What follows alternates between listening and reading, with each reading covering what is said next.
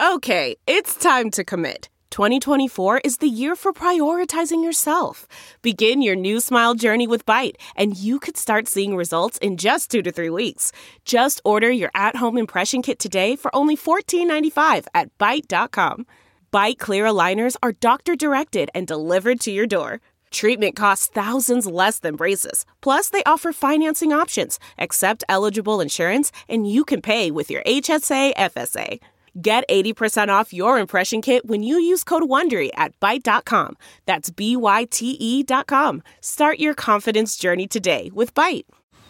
Man, that sunset is gorgeous. Grill, patio, sunset. Hard to get better than that. Unless you're browsing Carvana's inventory while you soak it all in. Oh, burger time. So sit back, get comfortable. Carvana's got thousands of cars under $20,000 just waiting for you. I could stay here forever. Carvana, where car buying meets comfort, meets convenience. Download the app or visit Carvana.com today.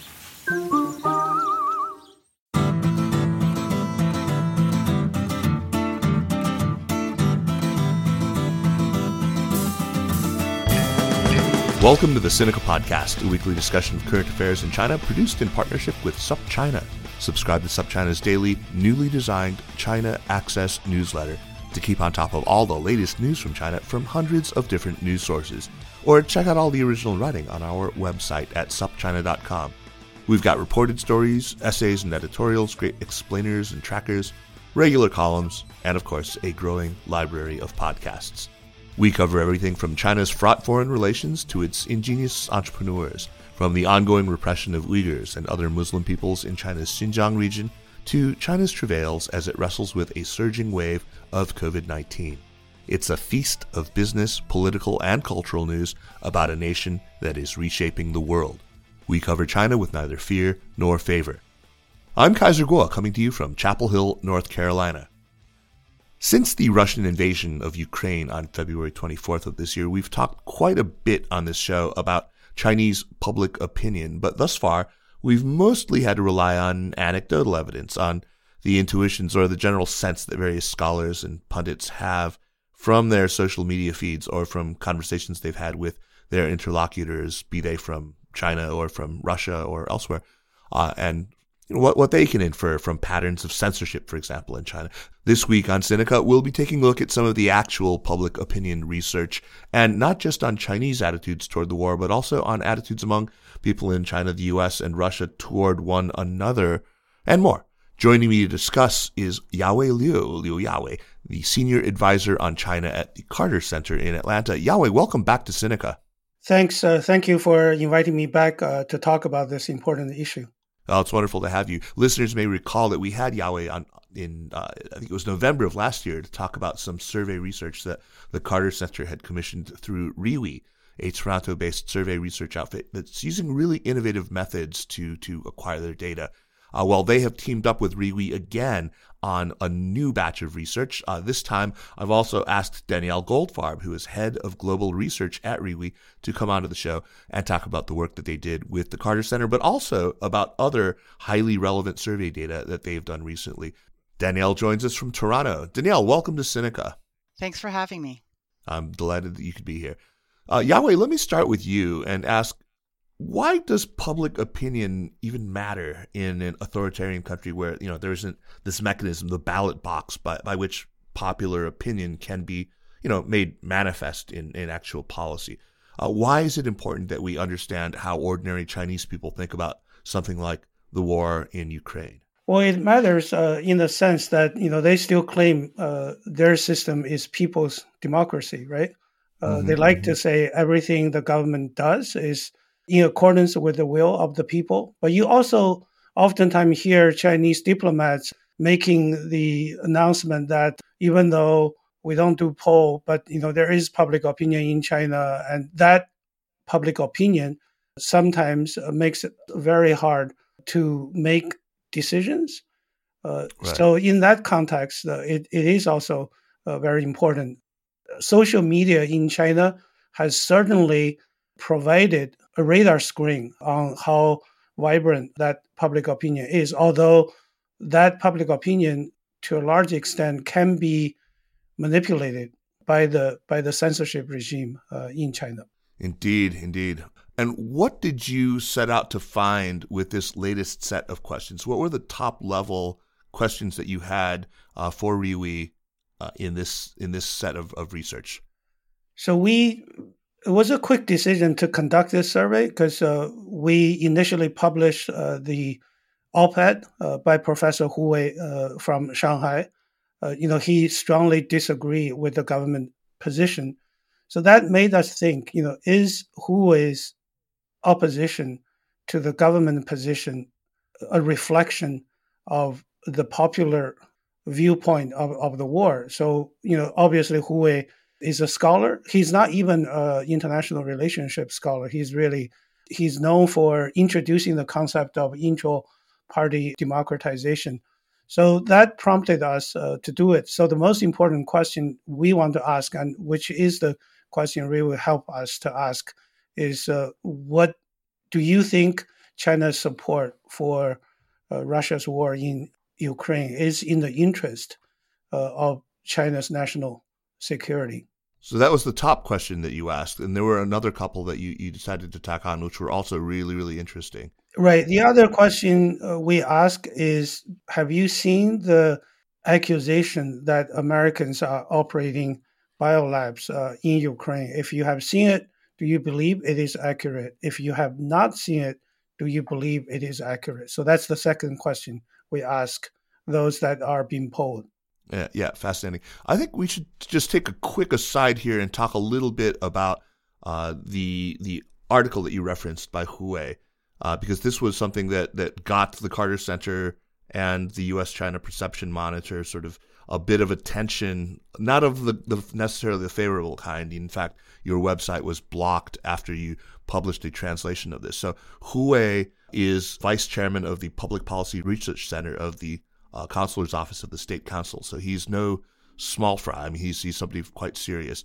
Um, what you've done, I think it's it's interesting because since the outbreak of the war, you've been kind of gamely trying to show that the debate within China over how Beijing should respond, the position that China should ultimately take uh, with respect to the war, that that debate has not yet been entirely shut down. And you've kept this going even after the website was blocked, after you, you got a lot of pushback about publishing his piece.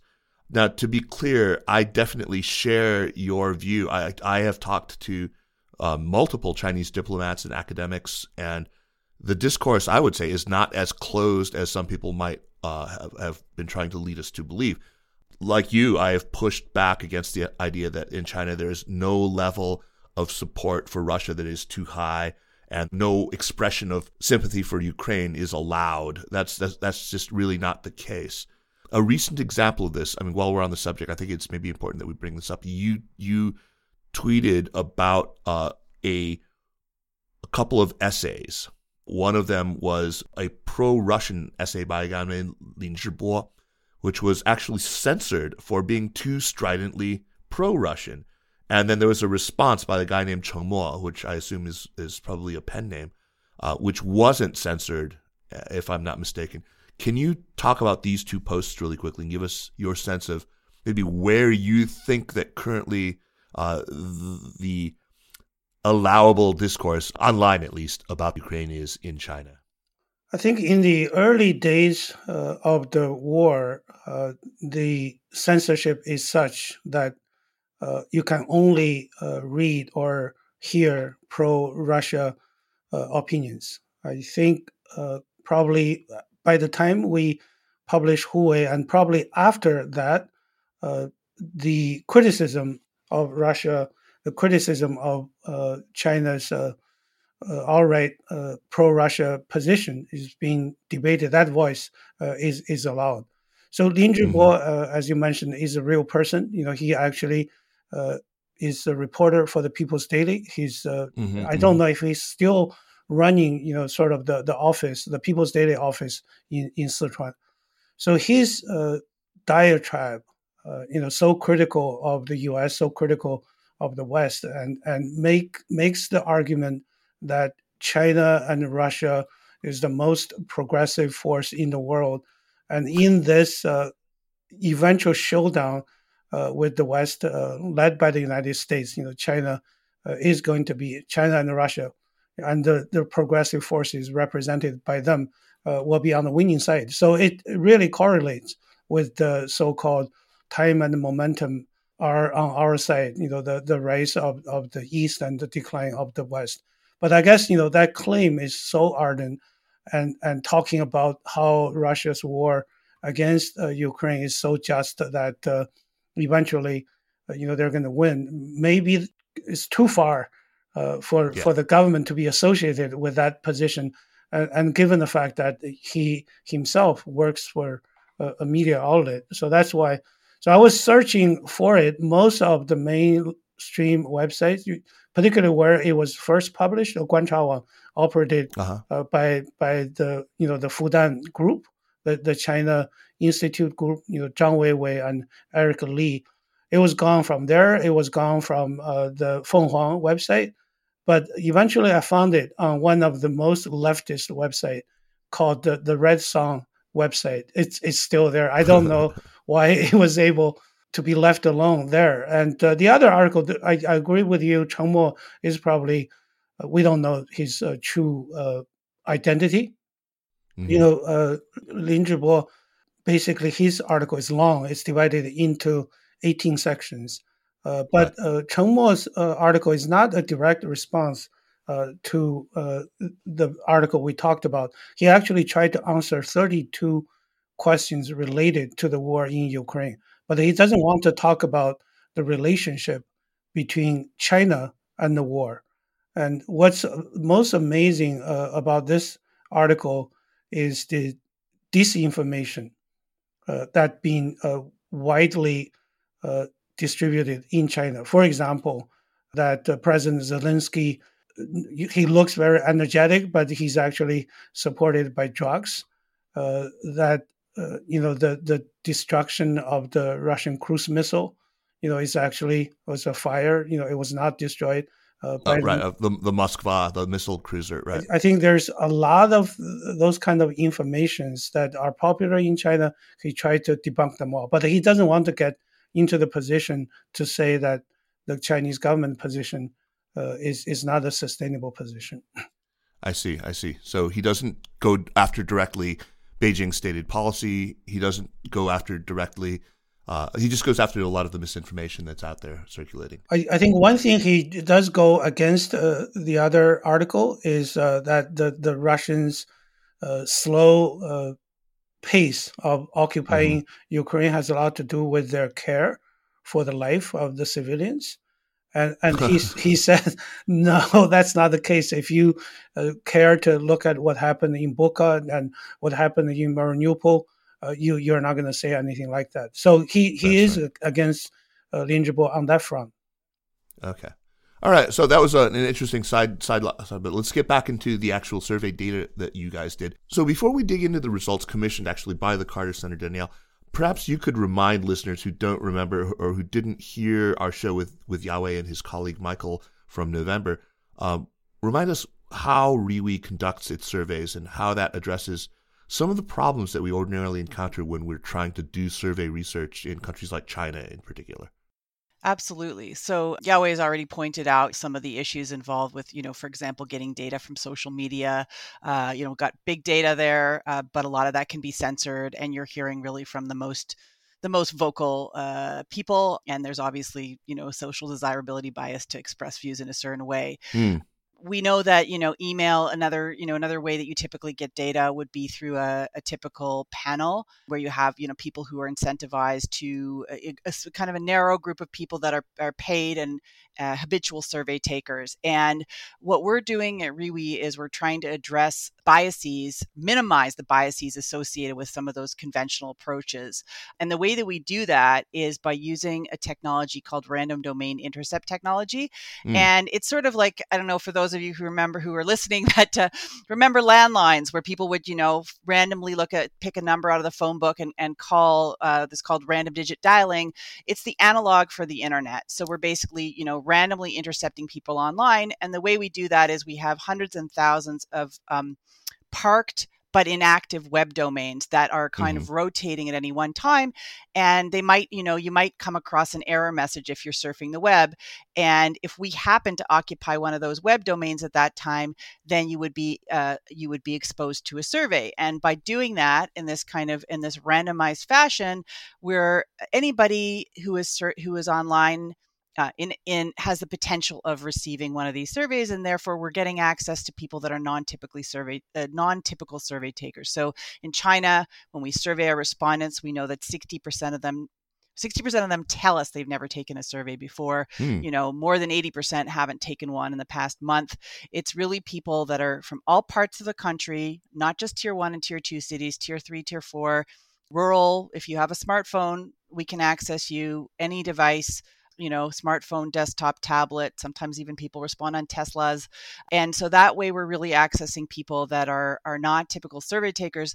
And the other feature that's really important about the way we uh, we gather data in China, and I should just also mention we're in every country of the world except for North Korea, so we're you know we we, we work in places where it's difficult to get more reliable information Right. and when there's restricted information environments. And one really key feature of the technology and the approach is that, again, with conventional uh, survey methodologies, if you're incentivizing someone, you need to get their contact information. You need to somehow be able to give them that incentive. We don't want to collect any personally identifiable information because we want to get, we want to have people, uh, we want to minimize the chance that people will lie and Right, maximize right, the right. chance that they're going to be honest. And so we don't collect any personally identifiable information. So it's really, truly anonymous. Yeah. Are you willing to share maybe some examples that you could cite where Riwi's approach yielded maybe a better sense of public opinion than maybe more traditional polling methods did? I can think of a couple of, of, of times where we've been pretty badly led astray by by polling data, right? yeah, absolutely. I mean, the, the most obvious examples. Um, so you know, Riwi's done all kinds of things. From the original application was for pandemic monitoring during a different uh, different pandemic, uh, uh, but it's been applied to all sorts of global events. And the main ones that sort of come up as places where conventional polls did not do the trick, they led us astray. So, you know, one example is the Brexit vote. And in that case, the conventional polls basically anticipated that more people would come out and vote but vote against Brexit. But what they didn't do is they didn't speak to all the disengaged young people who didn't plan to come out and vote. And so when we use the Riwi methodology, in fact, you know, we had and we had a bunch of academics who were looking into this before the Brexit vote, and they said, look, you know, these young people cannot be counted on to come vote. Uh, you got to speak to these young people. You're not the conventional polls are not ac- accessing those people. And then the other big example, of course, is what was you know supposedly a surprise election win for President Trump in 2016. Uh, but the Riwi technology was able to tap into those those uh, Trump voters and able to say, look, we actually call a Trump election in 2016, and similarly in 2020, the methodology actually said that you know this is going to be a much closer elections than the polls predicted. And actually, in the French election, we also were also able to get data that was much closer to the uh, to the actual result than conventional polls did. So that we've got a lot of examples of where this has worked to be able to access people who are not typically sharing their opinion, and we're doing it on all kinds of conflict zone, all kinds of places all around the world. So you guys have all these domains that people hit, um, you're, you're parked on, and people hit them, and instead of the usual error message, they are asked to take a quick survey, right? Yeah. Do, do do you know whether some of the URLs that you have are URLs that are say blocked in China, or are maybe are are you perhaps able to get sites that you know to be blocked in China and some, some, somehow redirect inbound traffic uh, from Chinese IP addresses to those surveys? Yeah, the good that's a good question. So the kinds of web domains that we are we are using that we are occupying for you know could be fraction could be a very short period of time they are the ones that are inactive so Ah, okay. you know in the us like facebook.com you know that's an active domain we would not be um, using that domain. Of course. we are using inactive domains so uh, you know website it's blocked in china. We're not using that domain but we may be using other domains that you know if people um, uh, whatever they're searching for if they come across an error message then we would be we potentially be occupying that domain. And we all we, we rotate these domains so that they're really representative of the web using population and so that each day we're capturing a new random cohort of the population. That gives us confidence if they tell us the same thing, you know, day after day that we're getting something reliable. Fantastic. So I guess let's let's take a look now at the findings from the Carter Center's Commission questionnaire. Uh, you guys set out to look at levels of support for Russia and uh, opinions about China's best course of action. That was another one, and that was really an interesting one because you gave one set of questions that asked that that gave them the option. Uh, China steps in as some kind of a mediator, and the other that didn't give them that option. That was just was sort of various ways in which to support or not. And then uh, the third question really was about uh, this disinformation piece. What were the specific questions that you asked respondents, uh, and what was the general distribution of answers? So basically, the first question is uh, whether China's support for Russia is in China's interest. Uh, uh, mm-hmm. I think I'm uh, quite surprised uh, by by the outcome because before the survey, I was thinking, you know, if you're watching, you know, both the state and social media news, if you care about where China is today, and if you think about, you know, where China is going to go after they are so steadfast uh, in their support of Russia, you know, what is going to happen to China. So I was hoping that, you know, at least the probably there will be a divided uh, kind of opinion, but it's uh, it's largely one sided. So seventy five percent of those that are polled uh, believes that China's support for Russia is in China's interest. So on the second uh, question, uh, in terms of the best course of uh, action, you you mentioned, you know, it's actually a divided question. So the first part uh, is we don't have the uh, option of China play a role of mediation. So on that is 61% of those that are polled basically say China should offer moral support. So those who uh, believe that China should provide military support, that percentage is, is very low. And then yeah, once yeah. we introduce the option of China playing a mediation role, then 58% of those polled basically said China should play a role of mediation. I think the answers to these two questions uh, at least tells us that uh, you know the Chinese, those that are polled, you know they are clear-eyed uh, about what this support is all about. It's more about moral support. Uh, it will be stupidity uh, for China to to uh, get militarily engaged. And of course, they probably don't know much about how China is being warned uh, by Biden and by the European leaders that you know if any material support you offer that can be interpreted as sustaining the war effort, then you're going to face consequences. So I'm right. I'm uh, comforted by by this finding. And finally, on on the biolab, the conspiracy theory. If you ask them, have you seen this? Uh, those who have seen this, I think uh, 72% believe uh, these accusations are real, that Americans are operating biolabs. COVID 19 probably uh, originated from there. And for those who have not read anything about this, uh, as high as 51% of those polled believe uh, this is true. Oh, God Christ. I mean, for anyone who hasn't followed this, so Chinese state media and even some foreign ministry spokespeople have pushed this idea that Russian troops in Ukraine discovered supposedly American funded or even American operated biological labs and have suggested that they were actually working on bioweapons. Uh, it strikes me that this particular claim out of Moscow uh, was repeated and found resonance in China for one central reason, and that is that you know Beijing and the Chinese public more broadly is still really, really resentful over the so-called lab leak theory of COVID origins, um, and the you know the conflation, the kind of deliberate conflation of that with bioweapons, and they're smarting from that, and it feels a little vindictive.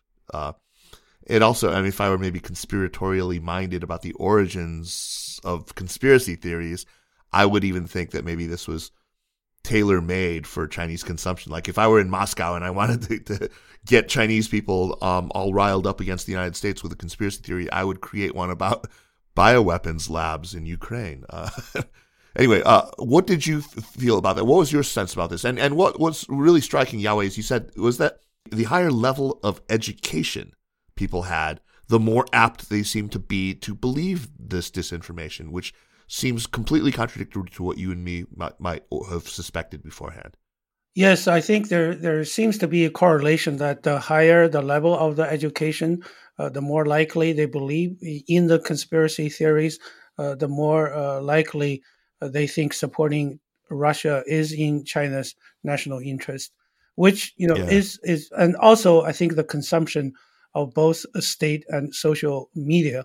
Uh, so this may be an indication is how uh, social media has been synchronized to the state media outlet. You know, on the on the conspiracy theory, I want to add, I think uh, early on, even uh, right after the SARS outbreak, you know, there are Chinese IR scholars, you know, particularly uh, the retired senior colonel Dai Xu, uh, basically yeah, yeah. made the claim that SARS was a biological uh, warfare against China launched by the United States uh, you know, at the time, there, uh, there are reporters who ask, you know, can you provide the evidence?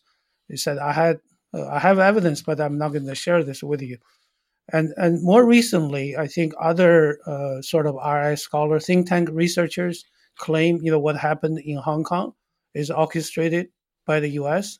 and then what happened right. in Shanghai is orchestrated by the U.S. And you know, the goal, of course, is to use a pandemic and uh, China's approach to this, you know, to weaken China's economy.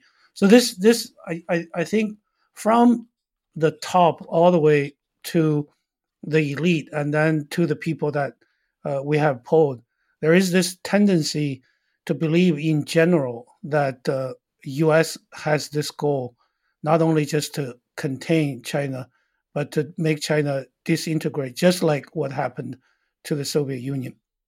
So I, right. I think the finding here is consistent with, with this kind of conspiracy uh, environment. You know, when you hear China, uh, you know, the Chinese government foreign ministry spokesperson accuse Americans instigating uh, the protest in Hong Kong. You know, uh, you, you, know, th- this this is basically this anything critical of the government, anything critical of the government policies. You know, they are not from our people because our people being misled, our people being instigated, as if you know Chinese people themselves have no agency at all agency, on right. these issues. It's the standard right. authoritarian victim narrative yeah. going on here. Yeah. So Danielle, in these surveys, uh, it's clear that you have some demographic data on them, uh, probably gender, age, education level. It's also clear you get some kind of sense of their level of exposure to state media, social media, these sorts of. Is this all just self-reported, or do you have other means by which you can gather the, this demographic stuff? Yeah, it's a good question. So as soon as somebody clicks on, as soon as somebody's exposed to the survey and decides to click uh, and start to answer the survey, uh, we auto detect their location. Right. Um, and we also we also know what device they're responding on, um, their operating system, et cetera. So like you know if they they tell us they're not to they're never going to buy an apple iphone you know an iphone again but they're responding on an iphone we would have that information which was useful during you know parts of the, the china us trade war. We also though then asked them for self um, uh, self-reported information age gender uh, and then various other demographic information income education um, and then we can test you know we don't it depends what the study is but uh, we can test their level of exposure to state media and as you know as as yeah we talked about in this study their exposure to certain kinds of um, myths or disinformation. Uh, but you don't get stuff like their browser history. Or anything oh, like uh, not their browser history, but we can tell we do ha- have a lot of uh, kind of machine data on on what they're doing. But what we don't have is there uh, anything that personally identifies them, and so we can't go back to the same person again and ask them the same question because of our yeah. anonymity. But we do get quite a bit of machine data, and we definitely know where they are. Like, you know, are they in Shanghai under lockdown right now? Like, we would know that somebody is answering us from Shanghai.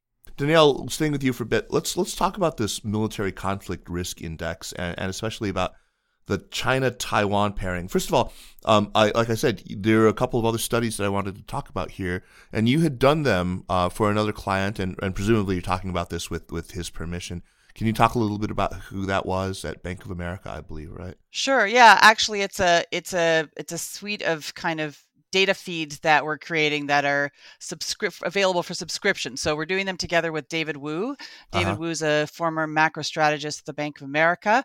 And the idea was that, you know, geopolitical risk is, you know, the number is, is, Sure. is, is big right now. We started putting this together before Russia's invasion of Ukraine, but really uh, the idea that, you know, there isn't a lot of good real time information on what is happening in terms of the, the you know, major conflicts um, China, Taiwan, Russia, Ukraine, Iran, Israel, you know, India, Pakistan. And we wanted to have um, some real time intelligence from citizens as kind of an alternative source of information to really get, you know, citizens are closest to the activity on the ground. They are hearing the information from their leaders um, and they know, you know, whether there's there things are happening whether they're required to you know report for military duty and so on and so the idea was to hear from the broadest array of citizens possible in real time in both of these conflict zones to be able to in, in both of the pair the both the countries of the pairing to be able to see okay is the risk of, of escalation you know is there an a, increased risk of escalation in this conflict uh, or are things de-escalating? And so you know well we, we heard from the ukrainians and russians in the you know the week before the invasion yes things are happening and uh, and and we're hearing the same thing. We actually didn't hear that over the course of march. Things were ukrainians and russians thought things were actually going to stay stable but now we're seeing you know since the beginning of april that they are saying things are going to intensify. Mhm. um, yeah so it's really uh, it's an alternative source of information on what's happening on the ground in these conflicts basically So, focusing, of course, as we would for this show, on the China Taiwan pairing. I mean, it's a shame that people can't see right in front of them right now the graph of the seven day moving average that you did. Maybe with your permission, I could put that in the show notes. That would be great. sure yeah But basically, you asked people in Taiwan and on the Chinese mainland whether they thought military tensions across the Taiwan Strait would likely increase or mm-hmm. decrease in the coming weeks. And they answered on a five point scale, which you graphed from negative two to two. Uh, and what's fascinating to me, though, and I think probably to anyone looking at this, is that they track so closely. I mean, Taiwan absolutely remains consistently above the PRC on this question, but it, it it it tracks together. I mean, they, they put the likelihood at high, a higher level, but it, it rises and falls with what people answer on the mainland in very very tight sync. What does that mean? What do we can we infer from that? Well, first of all, um, you you also the, the the it's also notable that there is you know a lot. I think in the public discourse, there's some concern that there could be an escalation of this conflict, and according to Chinese and Taiwanese um, citizens, we're actually seeing that you know they think things they think the risk of things escalating has actually decreased since the uh, the Russian invasion of Ukraine, and they're And quite thinking quite substantially, yeah. and quite yes and so i think that's the first kind of takeaway and then the second like you pointed out is this you know that they're they're basically kind of responding to the same narrative the same set of narratives that are out there about these this conflict so uh, you know it looks to me like the it, it, you're right it like they almost track when anything you know when any, anything happens you can see that it's going uh, that this is happening in parallel and because we're doing this every day repeating the same question every day to a new random cohort and you can it's really remarkable um, how much they're aligned Another question that you asked uh, in the work that you did with David Wu uh, was about the likely impact that the conflict was going to have, uh, and whether that's more economic in nature or political in nature. That is, will it affect the economy, economic relative economic power of the the question, the country in question, or will it affect the political system? And I thought it was really interesting too. Yeah, we were uh, we were basically trying to ask, you know, what's at stake in this crisis, Uh, Right. not in the crisis, in this broader geopolitical conflict between, you know, Russia and China and its and their allies, and and and the U.S., Europe, and its allies, and we gave people a range of options, and the you know 36% of Chinese, 36% of Russians, and 37% of Americans think that what's most at stake in the global this global power struggle is the prospect for economic power for their country. And the least selected option was that political systems were at stake. And this is just, it's just, it's very interesting also because, you know, it's sort of this new, um, you know, what some people are calling the new Cold War. It's really about economics. It's not, you know, the world is just much more tightly integrated now. And it's, it's a different set of issues. I mean, not not completely different, but really, uh, everybody, every citizens in all these countries recognize that what's really at stake is the economic uh, success of their countries. And on one, on the one hand, you could find this kind of disconcerting because you know economics is not supposed to be a zero sum sum game, um, right? Like if we've learned anything from from economic history and theory and so on, it is that uh, you know all, we all we all benefit um, uh, by trading, you know, right? right? And so um, uh, you know, but but but that's kind of the the finding that we get. And I think you said that you didn't you didn't think it was that surprising, Kaiser. No, I, I, I don't think it's surprising. Um, partially, I'm I'm glad at this outcome. Yes, I am concerned they didn't learn about the Edgeworth box in Econ 101 as well as they should have, maybe, and how all trade is supposed to be mutually beneficial. But what does sort of maybe give me some heart is that they're not swallowing this narrative that people are pushing in Beijing and in, in Washington that this is a primarily ideological struggle. Uh, that this isn't autocracy versus democracy necessarily. That there's I mean, if I had to hazard a guess as to why people in China would reject that narrative, is that I think a lot of people in China simply don't believe that China intends, even if it wins this, as it were, to push its political system onto anybody. I mean, and and those who do think that political systems are at stake here are answering that question maybe defensively because you know it doesn't specify whether it thinks that you know political change will come to them. It, it could also be to us, right? And they do believe that the U.S. wants to foist its political system onto China. Russians probably feel the same way, and Americans are, you know, they're still locked into this idea that economic power automatically brings about systemic political change. So, I mean, that would be my my kind of stab at a, like 10 second theory of it. But anyway, it, it fascinating results. Yawei, uh, I imagine that many people would be surprised by the results that uh, you have that show this whole higher education being correlated with higher support for Russia. I mean, it's it's really hard for me still. I mean, I know you you've offered a little bit of an explanation, but why is it so hard for me to shake this long-standing belief that China's educated urbanites are somehow more cosmopolitan and therefore more, you know, maybe Western leaning than the rest of society? Is it time to retire that idea? No, I, I don't think it's time to retire that idea. I, I think this uh, correlation, the higher level of education, the more likelihood they believe, you know, in conspiracy theories or believe that uh, China's support for Russia, the war in Ukraine is in uh, China's uh, national interest. I think, uh, as I uh, tried to explain earlier, so there are multiple factors here. Number one, of course, is what I said is the monopoly of, of the both the state and social media, you know, by the yeah, propaganda yeah. apparatus. Num- number two uh, is, uh, you know, I, I, I, think this is a true reflection. You know, it's it's kind of uh, uh you we can take into consideration. Uh, Danielle's uh, talked about the findings of you know th- this U.S. China competition or rivalry is not about ideology. It's really about containing China. so I, I, I think I've mentioned this in other places. Is I, I think there is this uh, October Revolution moment in China, the China's elite.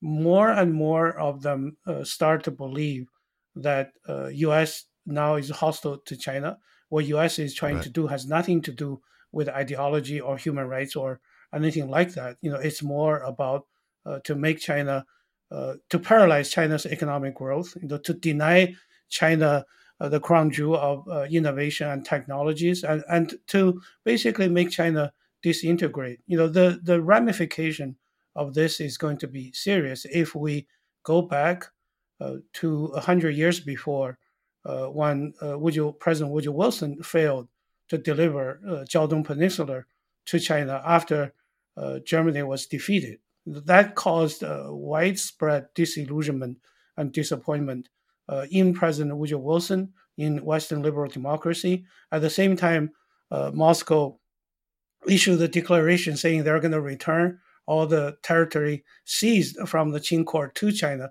So that uh, created a pivot uh, in China, right. which was before they think uh, liberal democracy, just like what Japan was able to do, is use uh, Western institutions, you know, to strengthen your country.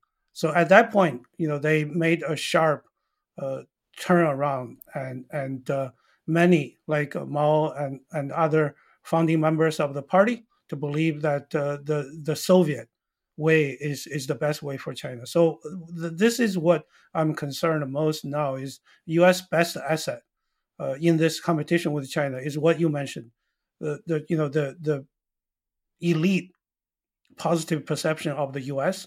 is now going through a sea change. And once, so here we are yeah. in 1919 again, right? Ex- uh, exactly, the right. eve of the May 4th movement, and uh, you think that this profound disillusionment uh, that that that the liberal intelligentsia, I mean, everybody, I mean, these guys like Chen Duxiu and Li Dazhao were all, you know, committed liberals. They were not, you know, so enamored with Marxism yet, but uh, this this was the pivotal moment. Right. That's I, a, a I, I, I think profoundly you know, interesting the, argument. One of the popular uh, tweets uh, by Liu Xin, you know, the anchor woman for CGTN, mm-hmm. you know, her tweet is that you know you want us uh, to destroy our friend, and then you turn around to destroy us.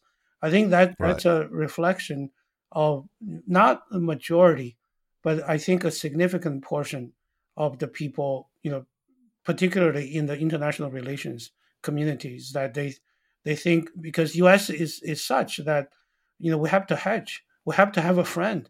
You know, what if we're not going to have any friend around when U.S. Uh, starts real decoupling with China?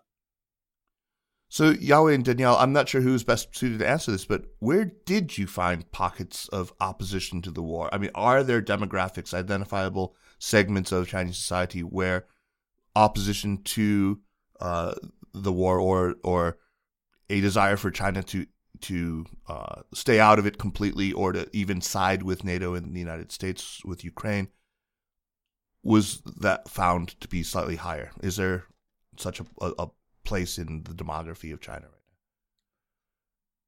now? I, I don't know if Danielle has a better uh, interpretation of that. I think statistically, if you look at because the percentage is, is small, it it's hard uh, to identify. But uh, anecdotally, I, I think there there is this uh, big divide uh, between uh, the popular view, how the public views the war, and how uh, international relations scholar see the war. So anecdotally, I was told, you know, in the uh, international relations scholar community, uh, more than 50%, probably as high as 65% uh, of the scholars agree with Hu Wei's view.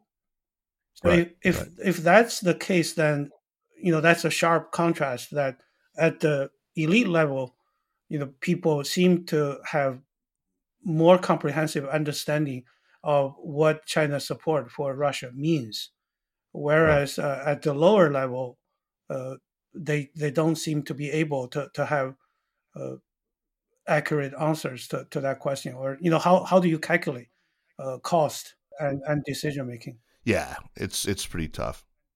I mean, in this study, it was like n equals four thousand eight hundred something. This is not a small study, but I'm sure you weren't able to get so granular that you could say, ah, this person has a PhD in political science. Or, or... Danielle, you were going to say. So I was going to say that we we asked in my country, you know, people view the the Russia China relationship, and one thing we we observed is that um, the Chinese were less likely to actually say that it was an allied relationship than the Russians were. Mm. Uh, and so I think that's also an important kind of indicator, uh, which is kind of complementary, perhaps, to to the sort of the, you know, some of the things that that uh, that Yawei found in in the Carter Center study.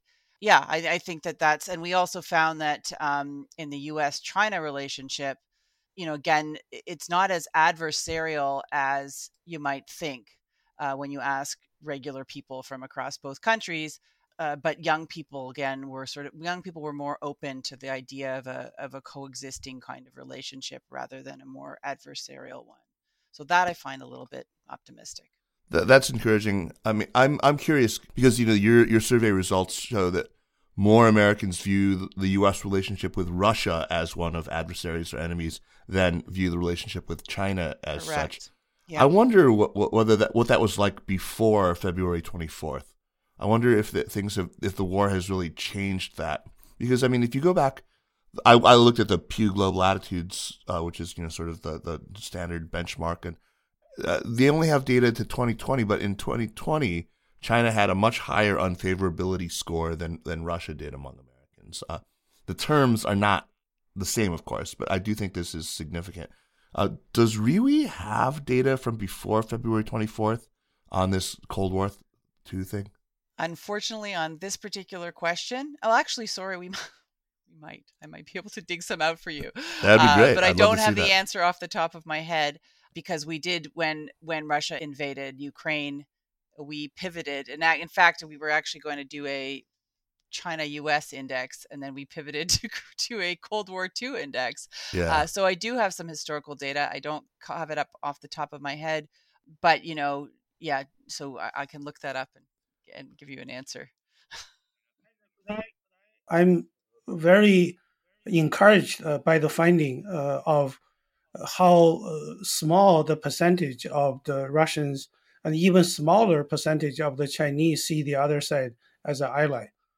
You know that that's a great comfort because I was so disappointed that 75% uh, of the Chinese polled, you know, they support China's position because it's in China's interest. And then you look at the finding uh, from Riwi, you know, 28% Chinese see Russia as an ally, 36% Russians see China as an ally. That's that's a very small percentage. That's almost like the same percentage that is saying China's support for Russia is uh, uh, not in China's uh, interest. That's 25%. Right. So th- I, I say this is, uh, I'm very encouraged by this is I think the Chinese people, you know, there there is a saying that, you know, people have 2020 vision.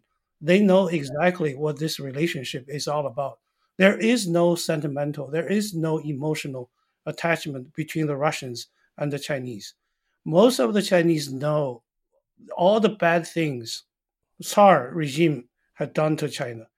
Most of the Chinese, you know, the older generation that Danielle referred to, they understood how disastrous when China adopted the Russian economic, uh, you know, uh, mode, when China adopted the, how the party is going to be supreme, and so I, I, I think, you know, if we look at where Chinese public opinion is by combining these two data sets, is I think the Chinese believe that supporting Russia is in the interest of China, not because they like Russia's war, not because they like Russia as a country, they like Russian as a people, but because the U.S. is is so hostile to China, and in this kind of macro environment, it's better to retain Russia as a friend, so that you're not going to end up fighting the U.S. alone. Yawei, I think that's exactly right. And it reminds me of something that Sidney Rittenberg, the late Sidney Rittenberg, said to me a few years ago. Uh, we were talking to him at his home, uh, his his winter home in, in Phoenix, Arizona. And he said that there's really no love lost between Chinese people and Russian people. They, they, they don't have a natural affinity. Chinese certainly don't have a natural affinity to Russians, uh, nor do they have a natural love for, for uh, the British but they do have a natural love for Americans. And uh, I've always found that to be the case. That there's sort of there, there's so much that that unites them. There's so so many things about their their personalities, for good and for bad, that are the same. Danielle, I want to talk about last maybe the last thing before we move on. Uh, some of the findings that that show a lot of Russian confidence and appear to show strong, you know, solidarity uh, within Russia. Uh, there's this result that shows 80% of Russians believe that their side actually has the upper hand over Ukraine, which oddly might be actually more realistic um, than the 73% of Americans who are convinced that our side, Ukraine, has the upper hand. I mean, look, Ukraine has had a very impressive showing thus far for sure, but still, right? You look at the, the military might of the Russians, it's not over yet, and I, I, I worry about the hubris.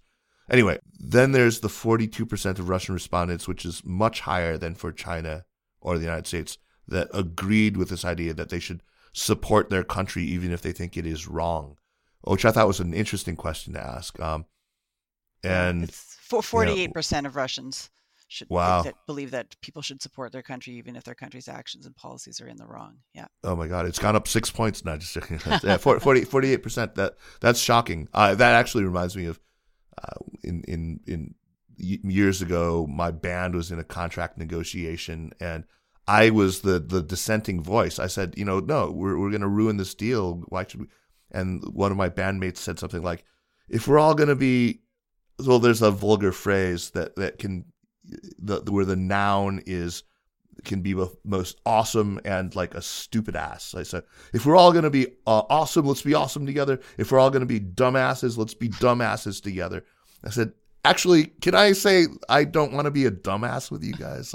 And I got, you know, was practically kicked out for for right. saying that. But whatever. yeah, but yeah, yeah, that that that's. uh, yeah, I'm, but, I'm, glad that the number is much smaller for China. yeah, and we're going to be we're the, the thing that we're going to be doing is um is tracking these questions like we can we continue to ask them on a daily basis uh, uh, to kind of understand whether you know is this going to change are the russians at some point going to not believe that they have the upper, upper hand uh, you know are the americans going to start to feel like they you know are like so what what is actually um because it's it's shocking to i think probably most americans that 80% of russians think they have the upper hand given right. the media right. uh given the media narrative that you know russia is really struggling yeah, yeah.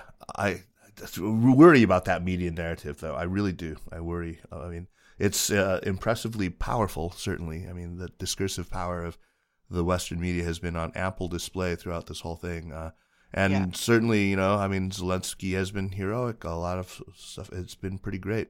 But yeah.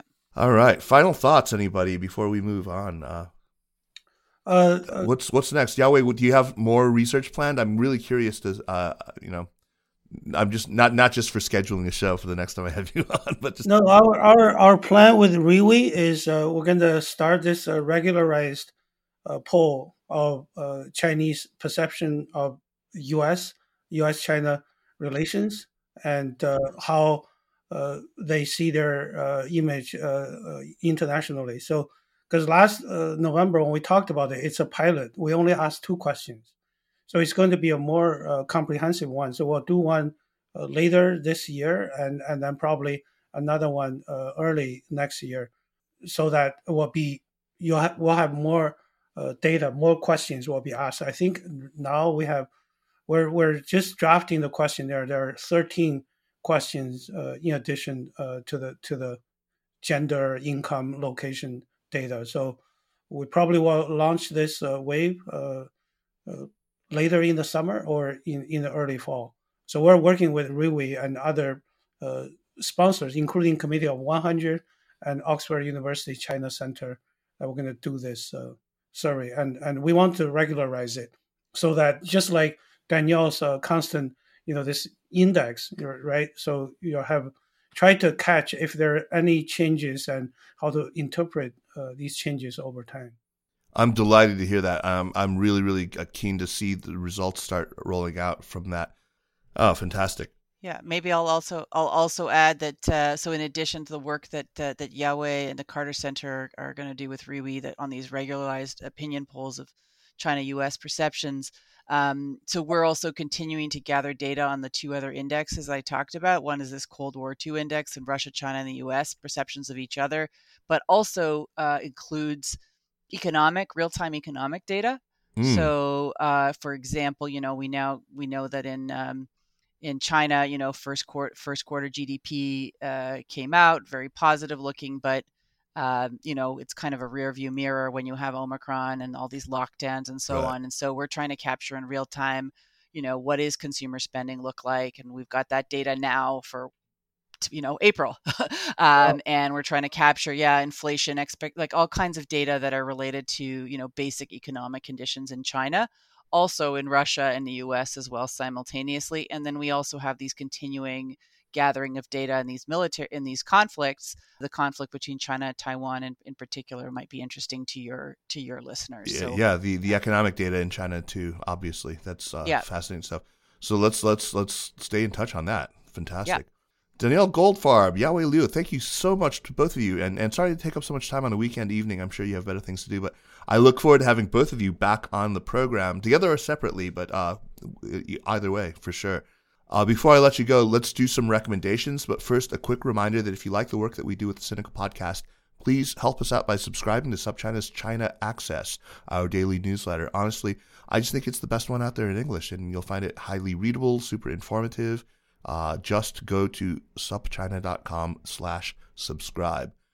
All right, let's move on to recommendations. Yawei, you go first. What do you have for us? So I have uh, this book to recommend. I don't know if it was uh, recommended before by your other guests. So, so this is a book by uh, Luke Patey uh, called "Oh yeah, yeah, How yeah. China Loses: uh, The Pushback uh, Against Chinese Global Ambitions." I, I, I like this book because actually I'm teaching a Chinese foreign policy class. I asked my students to use this as one of the two textbooks. Uh, the other is uh, uh, China's Wolf Warriors, you know, by by the Bloomberg reporter that you talked to before. Right, Peter Martin. Right. So I, I like this book because, yeah, I, I think his conclusion is the world cannot afford to see China lose. You know, if China loses, if China goes back to what it was before, you know, in the initial 30 years after the founding of PRC, or if if China shut down again, or if China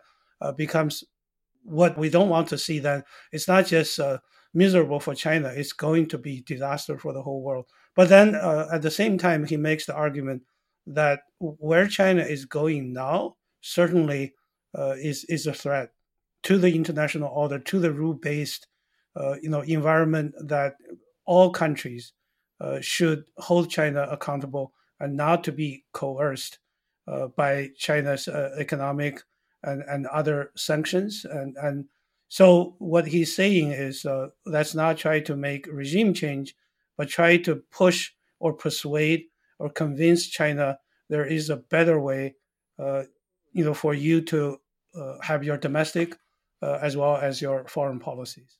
So that's why I recommend this book.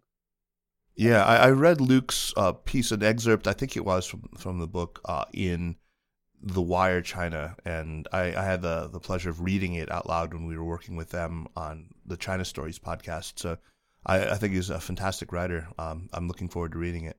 Great recommendation. Thanks, Yawei. Luke Patey, How China Loses. Okay, Danielle, what do you got for us? So I'm going to recommend a book um, called Invisible Women. Came out a mm-hmm. couple years ago. Uh, have you read it? no, no, no.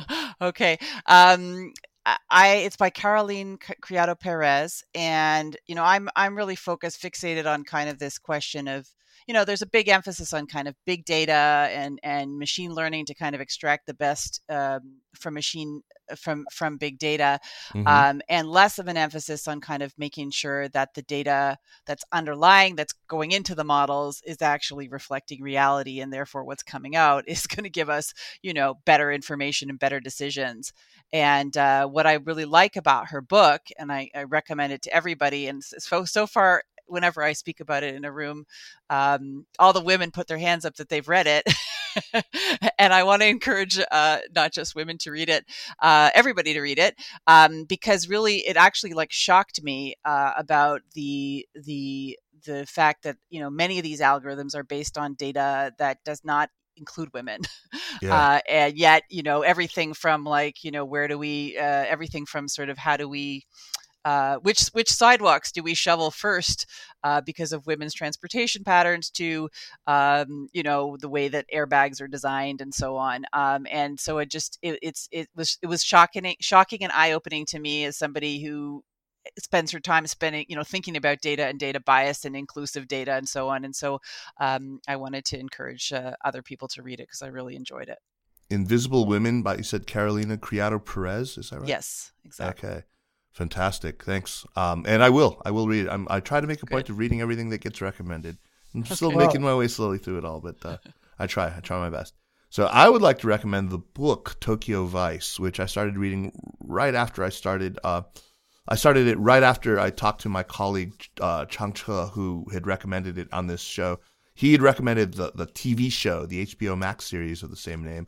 Uh, the book is the memoir of this remarkable guy named Jake Adelstein, uh, who grew up in you know Columbia, Missouri. He's actually like a, a, high school classmate or something of Pete Hessler.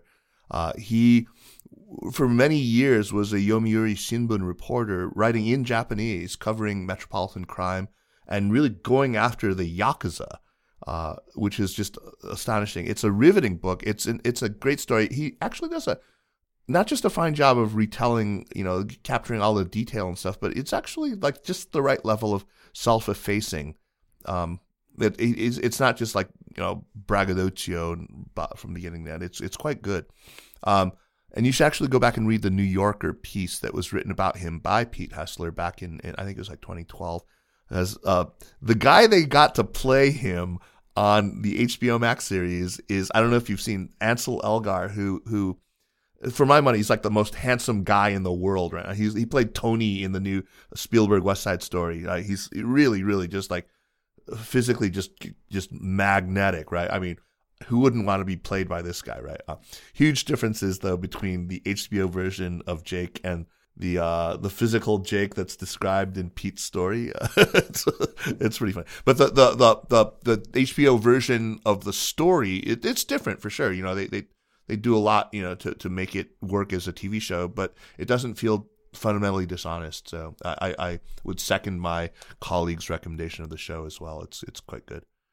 So read read right. the book or watch the the. I started read watching the the, read, the series, the HBO series.